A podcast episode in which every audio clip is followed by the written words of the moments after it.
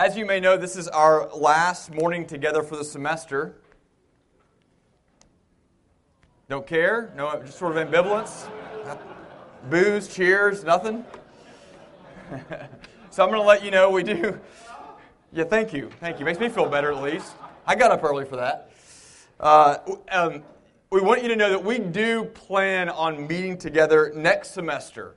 And we plan on doing it once again on Tuesday mornings and largely to do the same thing to open the Bible together, uh, to read together, to discuss uh, what it means to live as men, um, joyfully obedient to God in all of life. Now, here's why we're going to do that. We think that basically regular Bible study with other Christians is just a healthy part of a spiritual diet. So, in order to grow, it's sort of like I mean, this is probably a bad analogy if you don't like vegetables, it's sort of like eating your vegetables. Hopefully, you have a taste for vegetables, but either way, you probably know that for health, you need to eat them. And for spiritual health, you need regular fellowship and you need regular intentional engagement in God's Word as what we call an ordinary means of grace, an ordinary part of your life. So, we're going to continue to meet next semester in order to feed you as well as we can on Tuesday mornings.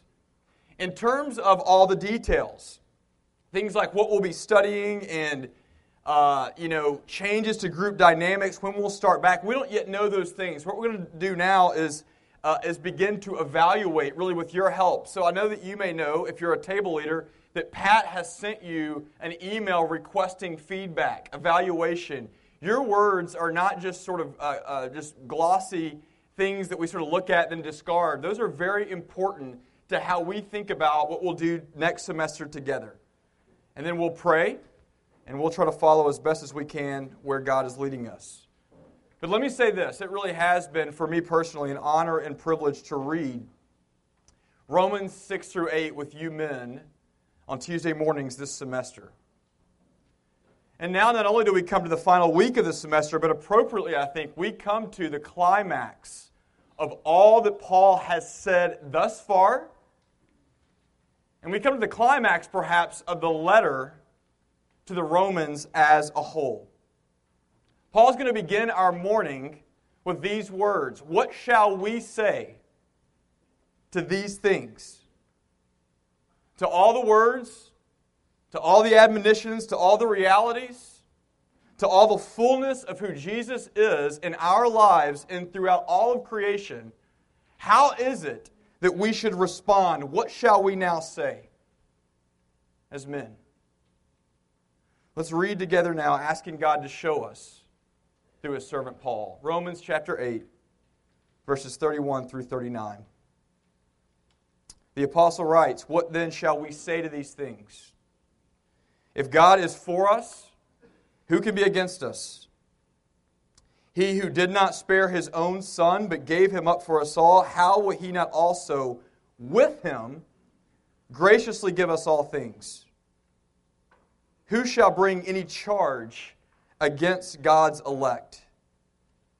It is God who justifies. Who is to condemn? Christ Jesus is the one who died, more than that, who was raised, who is at the right hand of God, who indeed is interceding for us. Who shall separate us from the love of Christ? Shall tribulation or distress or persecution or famine or nakedness or danger or sword? As it is written, For your sake we are being killed all the day long. We are regarded as sheep to be slaughtered. No. In all these things we are more than conquerors through him who loved us. For I am sure that neither death nor life, nor angels nor rulers, nor things present nor things to come, nor powers, nor height nor depth, nor anything else in all creation will be able to separate us from the love of God that is in Christ Jesus our Lord. Let's pray together. Father, we pray that we might get a glimpse of the fullness of what Paul has just told us this morning. Would you do that for us because you love us, not because we've somehow earned it by showing up early? Give it to us personally, give it to us corporately, we pray in Christ's name. Amen. Well, if you've been with us, then let me remind you, we've been in, in Romans 6 through 8. Romans 8, and you may not have a Bible with you, but let me just, I'll just tell you Romans 8 1 begins with a judicial statement. Here's how Paul begins Romans 8 There is therefore now no condemnation for those who are in Christ Jesus. There is no judgment of guilt, there is no punishment, either actively present in your life nor stored up for you somewhere in the future. For you falling short of the glory of God, there is now no condemnation for those who are in Christ Jesus. That's how Romans 8 begins. Romans 8 ends with an interpersonal statement. For those who are connected to Christ, there is now no separation from Him, no separation from His love. There is no condemnation, but even better, I think we could say, Paul would say, there is neither any separation.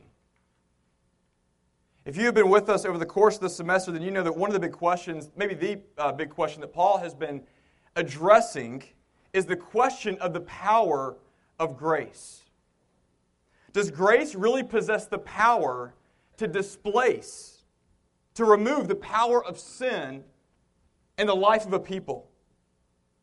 To put it another way, how does the message that you are loved by God, how does the message that I am loved by God unto the death and resurrection of Jesus the Son through no merit of my own, how does that begin to produce radical obedience in my life as a person? And Paul's basic answer has been not only are you loved unto the death and the resurrection of Jesus the Son, but you are also loved into the death and resurrection of Jesus the Son. So that your whole life now is bound to a new master, a new husband, a new older brother. You see, Paul's real answer, his basic answer to the question of how you change as a person, of how we change as people, of how life is transformed, his answer is an intensely relational answer. So that if we were to summarize it and perhaps even oversimplify it this morning, we might say it like this How does the gospel change us? Well, really, this by belonging. We now belong to God, and that makes all the difference. I, generally like, I'm not afraid to admit it, I generally like Pixar movies. Uh, Pixar is uh, a studio that makes animated films. So, Toy Story, Up, uh, Cars. I say films just to make the whole thing sound more adult like. Helps me feel better. But the first Pixar movie, um, Toy Story, came out was when I was 16, so I didn't grow up on them. I don't know about y'all, but I grew up on the, so the old Disney cartoon movies. As a parent now who um, is forced to take my kids to these other movies, I have come to uh, appreciate Pixar because if you've seen any of the movies, you know that they always, they're cognizant that adults have to be there too, as they always give adults something to enjoy in the process. So a few years ago, I uh, took my oldest son to see Toy Story 3 when it came out. It's a great movie. I don't know if you've seen it. But at the end of the movie, as with a lot of Pixar films, there is a sentimental scene. And as I was watching it, I'll be honest, risk some transparency here among men. I felt my throat harden a little bit. My lips started quivering. And I thought, pull it together, man. This is a story about toys.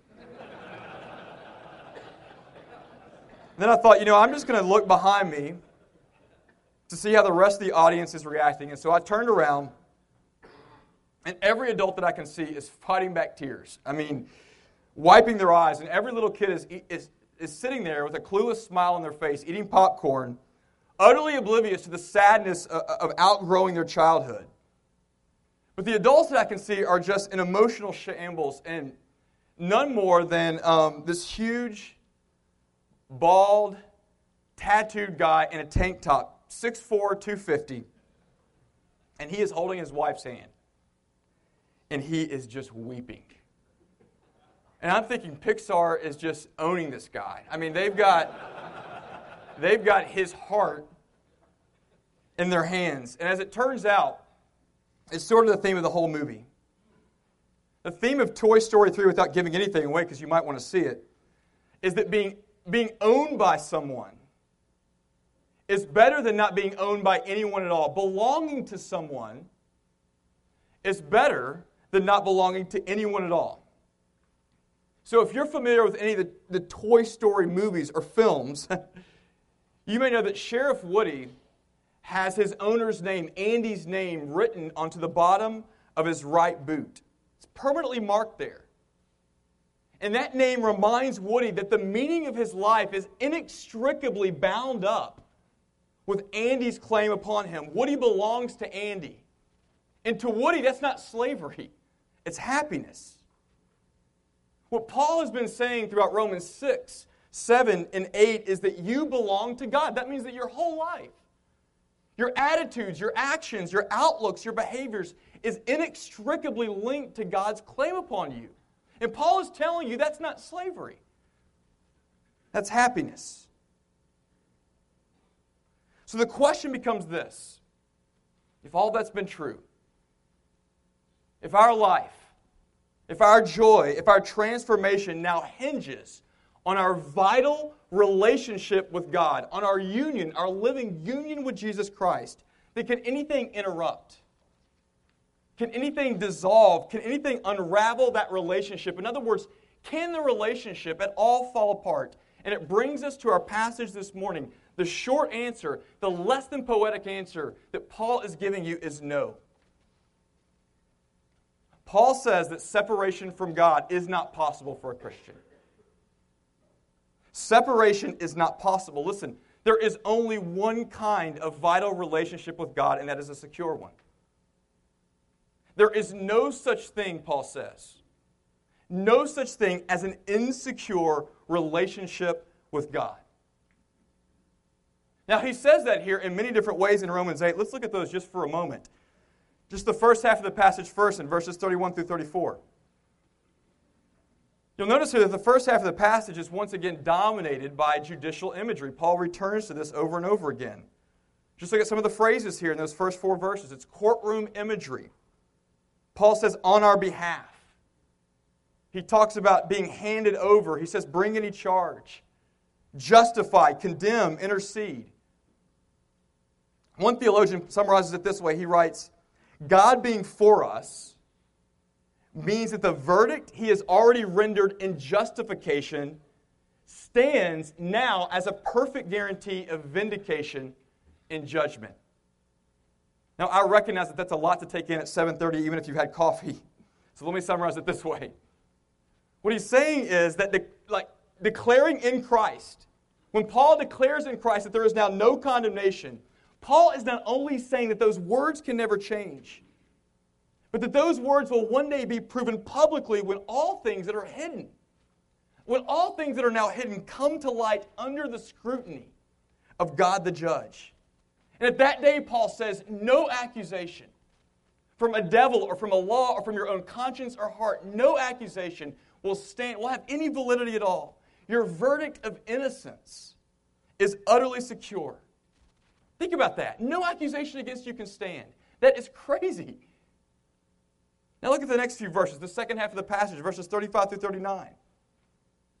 In this part of the passage, Paul begins to list the current realities. Those things that for him were genuine perils, genuine trials in his life. Now he lists those challenges. They may be different for you. I assume that they are. For him, they were famine, and nakedness, and the sword, and persecution, etc. And what he's doing there is he's saying that assurance at the last day and assurance in the present day means assurance for all days in between. Come what may. There is no such thing as not having assurance now. And look at what Paul says is the basis of that assurance. In other words, what should generate confidence and courage in you as a man? Is it the quality of your devotional life? Is it the moral stamina that you have as a father? Or a husband or a friend? Is it your success in business, economic prosperity? Is it your capacity to say, I'm sorry, and to go somewhere and to make amends for your mistakes? Paul says, No, none of those are strong enough. What is it that can sustain you in all the accusations and the trials against which one day you will be measured as a man? What can sustain you? Paul says, Only the love of God in Christ. Only the love of God in Christ, which, get this, here's the best part, is equal to the love of the Father for the Son. Did you get that? I mean, how much does God love you this morning? How would you answer that question? How much does God love you this morning? Here's Paul's answer. Well, how much does the Father love the Son? How much does God the Father love his own Son? Don't, don't miss the logic and incredulity of Paul's argument here, especially as it comes clear to us in verse 32. What is the deepest demonstration of God being for you? Paul says it's God giving his own Son for you. So, what is Paul saying? He's saying, Look, do you doubt God's love for you? Well, of course you do. Every day you doubt it. Well, then here's what you do you look at the cross. And at the cross, God gives up what is most precious to him to get you for himself. Let's turn it around and do it this way. Here's the corollary to say that God does not love you is to say that the Father does not love the Son. If you can say that the Father does not love the Son, then you can say that He does not love you. But if there is hesitation in those words for you, then that hesitation is the proof of the very thing that you doubt. God does, in fact, love you. Can you say that the Father's love for the Son is insecure? Then neither can you say, Paul says, that God's love for you is insecure. And that is climactically what it means to belong to God that you live and you move and you have your being in a love that absolutely will not let you go. Isn't that good news? Paul says it is. Now, let me just leave you with a few implications from our passage this morning as we scatter and as we talk and as we leave for the semester. And I'm going to say briefly three things I want to mention briefly about God's love before we leave this section of Romans 6 through 8. The first is this God's love is corporately experienced. God's love is corporately experienced. Number two, God's love is courageously expressed. God's love is courageously expressed. And number three, God's love is comprehensively extended. Corporately experienced, courageously expressed, and comprehensively extended. I promise brevity here. Number one, God's love is corporately experienced. Another way to say this is that God's love for us, while deeply personal, is really experienced by our life together in God's family. Now, why do I say this? Well, for two basic reasons. Every pronoun in the passage referring to us is a plural. Paul never says you, singular, or I. It's always a we or an us. And you may say, well, that just means that he's talking to us as a corporate body of individuals. But the rest of Romans, the next eight chapters that fleshes this out, is about living this love together as a family. In other words, I need you to think of it this way don't think about your vital union with Christ as a cord, think about it instead as a web.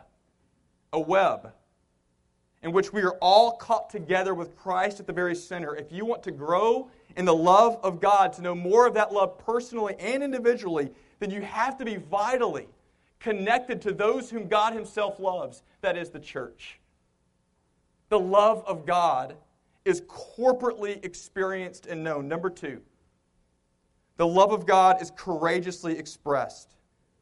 Paul will, say, look, this is maybe the main part. God's love should produce remarkable courage in us. Here's his testimony in this passage We are loved by God in Christ. So, what is there to fear? Bring it. And then he lists the biggest fears for him, doesn't he? We are loved by God in Christ, so what is there to fear? Forgive the gambling metaphor here, but it's like right now you're playing with house money. You're playing with house money. You're no longer exposed. The risk of you being cut off from the fullness of life has been renewed. And so Paul says, removed, excuse me, go and live courageously. Live generously, live freely, live sacrificially in creative and even radical ways because you no longer carry with you the burden of guilt and anxiety and worry and fear. Let me put it to you this way. I'm sure you've watched um, a thrilling movie that you've loved for the second or third time before, right? Or better yet, I, I don't know if you're like me, but maybe you have one of your favorite uh, football games or basketball games recorded, and you'll watch it every now and then because you love the result or to remind you of the good times that used to be true years ago. Listen to me. How different, really, how different, think about this. How different is it as a viewer when you're watching a game that has suspense in it and yet you already know the outcome? I mean, how different is that experientially? Well, now all of a sudden, that fumble that happens in the third quarter, that you said some bad word, you know, some words that you regret at the time at the TV and you threw things. Now all of a sudden, it doesn't bother you as much. Why? Because you know that that fumble didn't change the outcome of the game. Now, it doesn't mean the opposition is any less real. It just means this the opposition does not prevail in the end. And you know that. You know that because the victory has been sealed in history. It happened. There were witnesses. You have a piece of the goalpost somewhere hanging in your living room. God's love is the same way. It has been sealed in history. By the cross and the resurrection of Jesus, there were witnesses. So that God allows you to know the outcome, to see the end of the story now in the middle of history so that you can live without fear, without anxiety, without the burden of worry. Paul says, if God is for you, what are you really scared of? If God is for you, what are you scared of? God's love should produce remarkable courage in us. God's love is corporately experienced, it is courageously expressed, and finally, God's love is comprehensively extended. That is to say, in Paul's mind, the love of God becomes the paradigm for all of life. It becomes the paradigm for the way that you see everything else from what you do actively to what you suffer, even by no account of your own. Now, we see this in two places in our passage. Okay? The first is from last week. You'll know this verse perhaps. In verse 28, Paul just says this And we know that for those who love God, what? Some things. All things. And we know that for those who love God or are being loved by God, all things, not some things, all things work together for good in other words, Paul says there, there is no thing that falls now for you outside the scope of God's love. There is no aspect of your life, no role that you play, no fear or sorrow that you face that is outside that scope. But the second is here in verse 37. Look there with me once again. Paul writes this No, in all these things, you see the pattern here? in all things? No, in all these things, we are more than conquerors through him who has loved us. Now, I mentioned this way back in the first week of our study. It is amazing just to think about for a second what does it mean to say that we are more than conquerors? That we're not just conquerors, but that we are actually, where you sit today, that you are more than a conqueror. What does it mean to say that? And I think it's this that we not only conquer that which opposes or challenges us, but even that which opposes or challenges us works for our good and God's glory in the end, so that there is nothing in all of life no pain, no sorrow, no trial, no challenge, no failure or disappointment then we can ultimately point to one day and say, Look there, that is the result of God's love failing. Paul says, No. Everything that you will ultimately point to in life, you will look at and say, That is the result of God's love succeeding for me. Jada and I bought um, our first house, our only house, really, eight years ago when we moved to Dallas. December marks our eight year uh, trek here. We bought a house in East Dallas, and uh, the man that sold it to us was a bachelor, so we figured that was the cause of it all. Um, no offense to bachelors. I'm sure you have a good eye for decorating.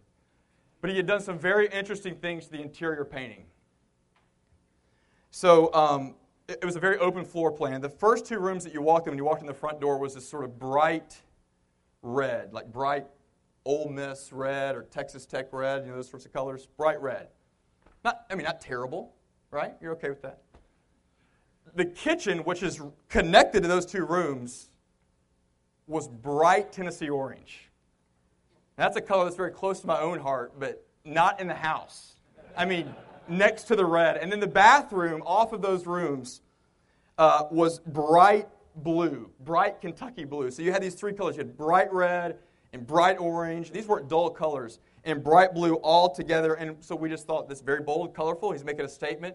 Um, and we don't really know why he did that until one day the realtor showed us a picture of the house with the furniture in there. And one of the things that we noticed in that picture was that there was an oil painting, a medium sized oil painting, hanging in the very center of the house. And the oil painting was a, was a painted picture of three horses. Guess what color the horses were? Red, orange, and blue. So you see by, you know, by actual deep intentionality for this young man. The thing that was hanging in the center of the house was what gave color to the rest of the house. Paul is not only saying that God's love for you hangs at the very center of it all, he's saying that God's love for you is that which colors the rest of your life comprehensively. The love of God in Christ has been written into every part of your life. Another way to say it is this for a Christian, God's love is not, so, it's not simply something that you look at, it is something that you look through. That you look through in order to see everything else, in order to know how to live, in order to know what it means to be loved by God, in order to trust God in the very life that He has given you. None of your circumstances are the result of God's love failing, even the painful ones. There are no accidental sufferings, no accidental joys. There are no twists of fate, however minor or major, in all these things, Paul says. In all these things. We are more than conquerors through him who loved us. Let's pray together. Father, we thank you for our time this morning. We thank you for this this particular passage. We don't know why it happens this way, but there are some passages in Scripture that seem uh, to be very vivid. And we thank you, Father, that Paul, that you, you commissioned your servant Paul, you empowered him to make your love for us vivid by his own rhetoric, by his own testimony. And we thank you, Father, that you have given this to us this morning. And we do pray, O oh Lord, as your people, that we would know how much you love us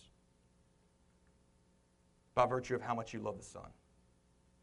Give us great assurance. Give us courage. Give us wisdom to see all of life connected to that love, O Lord, we pray. In Christ's name, amen.